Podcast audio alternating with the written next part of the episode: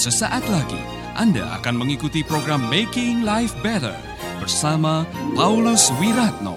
Selama 15 menit ke depan, Anda akan belajar membuat kehidupan lebih baik.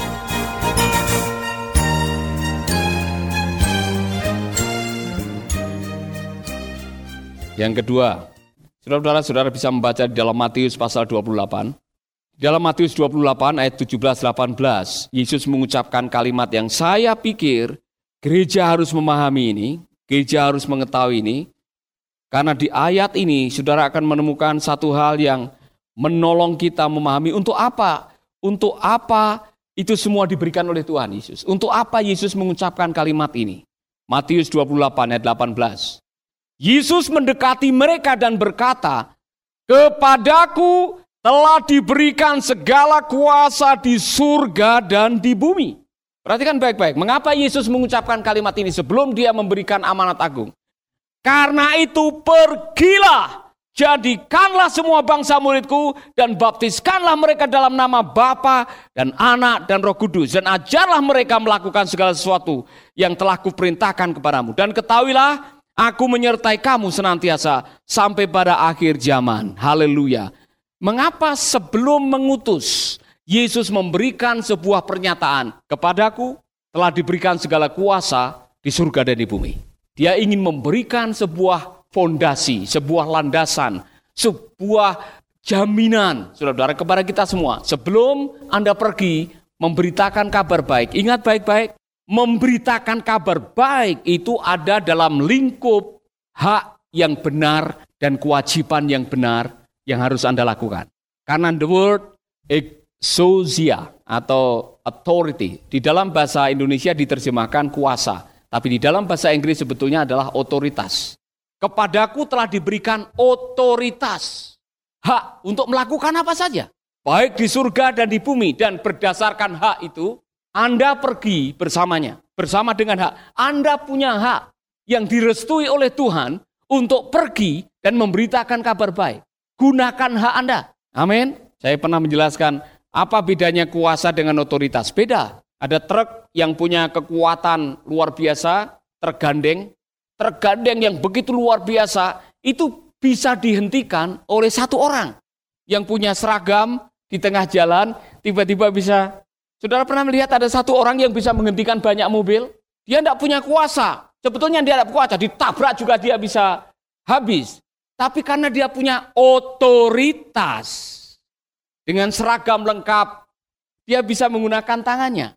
Coba kalau dia pakai baju biasa, bisa ditabrak orang dia.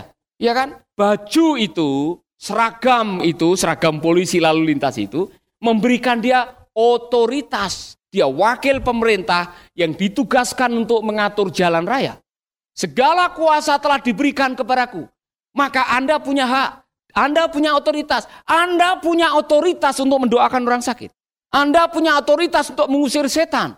Anda punya otoritas untuk memberitakan kabar baik. Anda punya otoritas untuk membebaskan orang yang terbelenggu. Segalanya sudah diberikan kepada Kristus dan kalau kita mau melakukannya, aku menyertai kamu sampai kesudahan zaman. Yesus menyertai Anda. Kalau Yesus menyertai Anda, maka otoritas otomatis menyertai Anda. Amin. Haleluya. Nah, kenapa tidak dilakukan? Karena gagal paham. Kita pikir kita hanya punya otoritas kalau sudah punya gelar depannya PDT. Ya kan? Anda tidak berani mendoakan orang, tidak berani melepaskan orang atau membebaskan orang karena kita tunggu-tunggu dulu Pak. Saya harus punya sertifikat diploma dulu, sertifikat satu tahun dari SPPT baru saya bisa melayani. Salah. Saya masih ingat Luke Kennedy, seorang pemuda dari Toowoomba dari Australia yang baru tamat SMA kerja di McDonald selama setahun.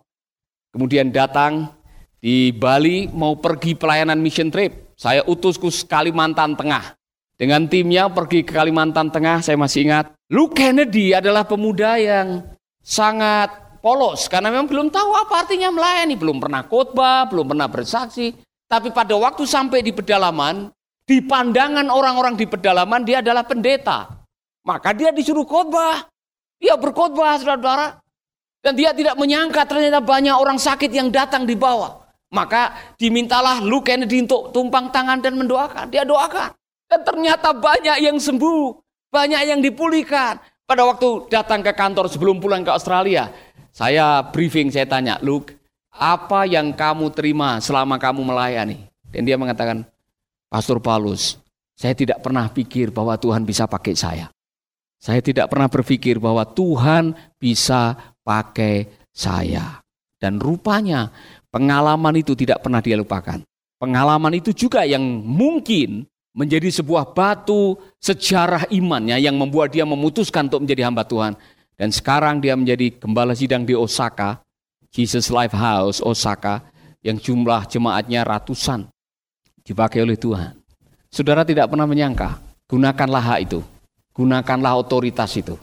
Segala kuasa di bumi dan di surga. Hei, gereja Tuhan, gunakanlah otoritas. Untuk apa? Otoritas itu diberikan untuk pergi dan memberitakan Injil. Ingat baik-baik, perintah awal dari gereja selalu go. Sekarang kita lihat spanduk besar-besar. Hadirilah, kam. Hadirilah, hadirilah. Yesus tidak pernah meminta kita untuk hadirilah, datanglah. Perintah di Alkitab adalah go and make disciple. Kalau hadirilah yang hadir siapa? Anda masih bersama Paulus Wiratno di Making Life Better.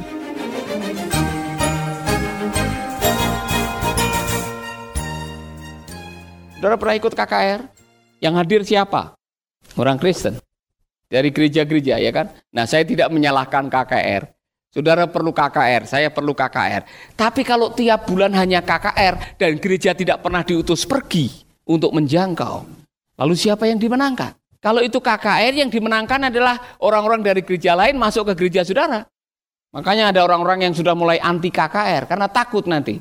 Ya kan? Gereja A bikin KKR, gereja B, C, D was-was. Iya, setelah KKR nanti akhirnya kesedot ke situ ya kan? Ada pendeta yang mengeluh kepada saya, "Pak, Pak, ini gara-gara ada KKR di sini ini, saya kehilangan jemaat." Ya kan? Nah, saya mau mengatakan, orientasi kita dalam pelayanan, saudara-saudara, kadang-kadang harus disegarkan kembali. Untuk apa sih kita melayani? Untuk apa kita melayani Tuhan? Supaya banyak jemaat. Saya ulangi lagi. Satu jiwa yang bertobat, lima ribu malaikat di surga bersorak-sorai atau lebih. Ya kan? Lima ribu jemaat orang datang ke gereja saudara pindah, tidak ada satupun malaikat yang bersorak-sorai. Yang bersorak-sorai adalah bendahara dan gembala sidangnya. Mari kita mengevaluasi kembali. Kalau tren cara kita tidak sesuai dengan yang diperintahkan oleh Tuhan, kita akan mengulangi hal yang sama. Saya masih ingat ada semacam pertemuan lah dengan Bimas Kristen. Waktu itu masih Pak David Soleman. Dia mengatakan dalam 10 tahun jumlah denominasi di pulau ini naik 400 persen dalam 10 tahun. 400 persen. Tapi jumlah orang Kristennya turun 2 persen. Kok bisa? Logikanya ini yang 400 persen masuk ke Bali dapat jemaat dari mana? Pecahan, pecahan, pecahan, pecahan. Jadi ternyata di Indonesia ini banyak orang Kristen kaki gatal. Yang suka pindah, pindah, pindah, pindah, pindah, pindah, pindah. Saudara-saudara kalau trennya seperti ini, Amanat agung tidak pernah selesai dan kita kalah dengan Coca-Cola. Go and make disciple. Amin. Saudara punya otoritas dan saudara punya kuasa. Ingat baik-baik. Yang pertama tadi, kisah Rasul 1 ayat 8. Kamu akan menerima kuasa. Untuk apa? Gala kuasa di bumi atau otoritas di bumi dan di surga telah diberikan kepadaku. Untuk itu, pergi. Untuk apa? Bersaksi. Satu ayat lagi, saudara. Lukas pasal 24 ayat 46 sampai 49. Katanya kepada mereka, ada tertulis demikian, Mesias harus menderita dan bangkit dari antara orang mati pada hari yang ketiga. Dan lagi, dalam namanya, berita tentang pertobatan dan pengampunan dosa harus disampaikan kepada segala bangsa mulai dari Yerusalem. Harus. Berita mengenai pengampunan dosa harus. Kalau itu namanya harus, tidak ada pilihan. Memberitakan Injil bukan pilihan. Memberitakan berita pengampunan dosa bukan pilihan. Memberitakan pengampunan dosa adalah keharusan. Maka gereja yang tidak menyampaikan berita Injil, orang Kristen yang tidak memberitakan Injil, orang percaya yang tidak pergi dan memberitakan dan bersaksi, saudara belum melaksanakan apa yang seharusnya Anda lakukan. Ada orang Kristen yang mengatakan, Pak, buat saya yang penting minggu ke gereja, awal bulan bayar perpuluhan, ikut doa puasa, mati masuk surga. Haleluya. Saudara-saudara, kalau yang namanya keharusan, jangan pernah dianggap remeh. Amin. Kita semua punya kewajiban. Namanya itu harus, bukan pilihan. Itu berarti kewajiban. Pergi menjadi saksi adalah kewajiban. Dan itu diteguhkan lagi. Kamu adalah terang dunia. Kamu adalah garam dunia. Ke mana pun kita pergi, dengar baik-baik. Ke mana pun kita pergi, kita punya tanggung jawab yang harus kita lakukan menyampaikan kesaksian. Amin. Saudara pernah bersaksi? Pernah bersaksi pada orang? Pernah mendoakan? Ada sukacita waktu orang itu akhirnya terima Tuhan? Haleluya. Saudara-saudara, Beberapa hari yang lalu saya bersaksi kepada seorang wartawan dalam acara makan pagi. Dia sedang gundah, hatinya sedang resah, dia galau oleh karena istrinya sudah mencurigai perselingkuhannya. Dan pada akhirnya dalam keadaan galau, berat badannya mulai turun, eh, sulit tidur dan sebagainya. Dan dalam keadaan seperti itu, saudara-saudara, sebetulnya dia membutuhkan pertolongan. Dia tidak tahu bagaimana menyelesaikan pengampunan. Dan kita memiliki segala macam informasi bagaimana caranya kita menerima pengampunan. Datang kepada Yesus, dia sanggup mengampuni apa pun dosamu. Cukup membuka hati katakan Tuhan aku minta diampuni dan berubah. Dan waktu saya menyampaikan itu dia terima, saya pimpin dia doa di restoran itu. Tuhan aku minta ampun, aku bertobat dalam nama Yesus, haleluya, amin. Tiga hari yang lalu saya ketemu dia, gimana Pak? Sudah enak badan saya. Sudah ada perubahan untuk istri saya. Saudara-saudara, Ternyata tidak terlalu sulit. Saya tidak perlu khotbah ekspositori 40 menit untuk membawa orang itu menerima Tuhan Yesus. Kasih kesaksian. Amin. Saya masih ingat waktu mau ke Malang, di samping saya ada suami istri yang baru selesai berobat. Dia sakit kayak seperti kanker, campur komplikasi. Ternyata di dekat sini nih, saudara-saudara, di dekat seluler, itu ada pengobatan alternatif. Ada gedung tingkat, di situ ada pengobatan alternatif dan orang itu baru pulang dari pengobatan alternatif setiap minggu dari Malang naik pesawat PP.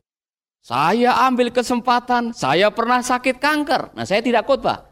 Saya bersaksi bagaimana saya disembuhkan oleh Tuhan dari penyakit saya. Kok tiba-tiba orang ini mengatakan, "Waduh, luar biasa, Pak. Bagaimana kok Bapak bisa sembuh?" Kesempatan saya mengatakan, "Isa Almasih." Saya berdoa dan banyak orang yang berdoa. Isa Almasih, dia juru penyembuh. Dia adalah nabi yang diberkahi oleh yang maha kuasa untuk bisa menyembuhkan dan melakukan banyak keajaiban. Kalau Bapak mau percaya, saya bisa berdoa. Saya berdoa di pesawat. Soal dia percaya atau tidak, itu bagiannya roh kudus. Bagian saya bersaksi. Amin. Karena tugas kita adalah menjadi saksi. Ini yang hilang di gereja-gereja sekarang. Dulu saya waktu bertobat tiap ibadah, itu ada yang maju ke depan bersaksi. Ya kan?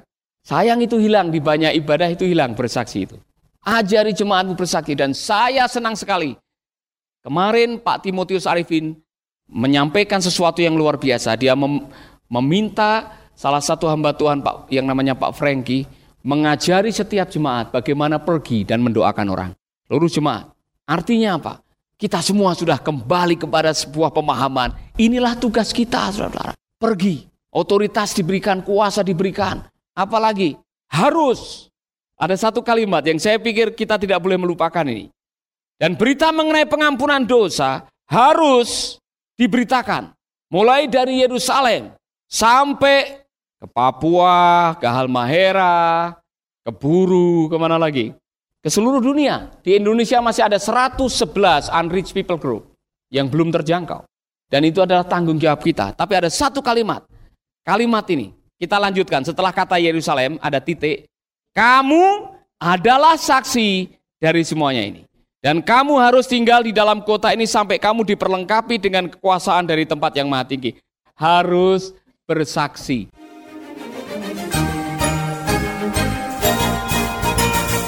Baru saja Anda mendengarkan Making Life Better bersama Paulus Wiratno Jika Anda diberkati, kirimkan kesaksian Anda ke Radio Dian Mandiri Jalan Intan LC2 Gang 4 Nomor 1 Denpasar, Bali. Kunjungi website kami di www.pauluswiratno.org Facebook Paulus Wiratno Hubungi kami di 081 338 665500. Sekali lagi 081 338 665500.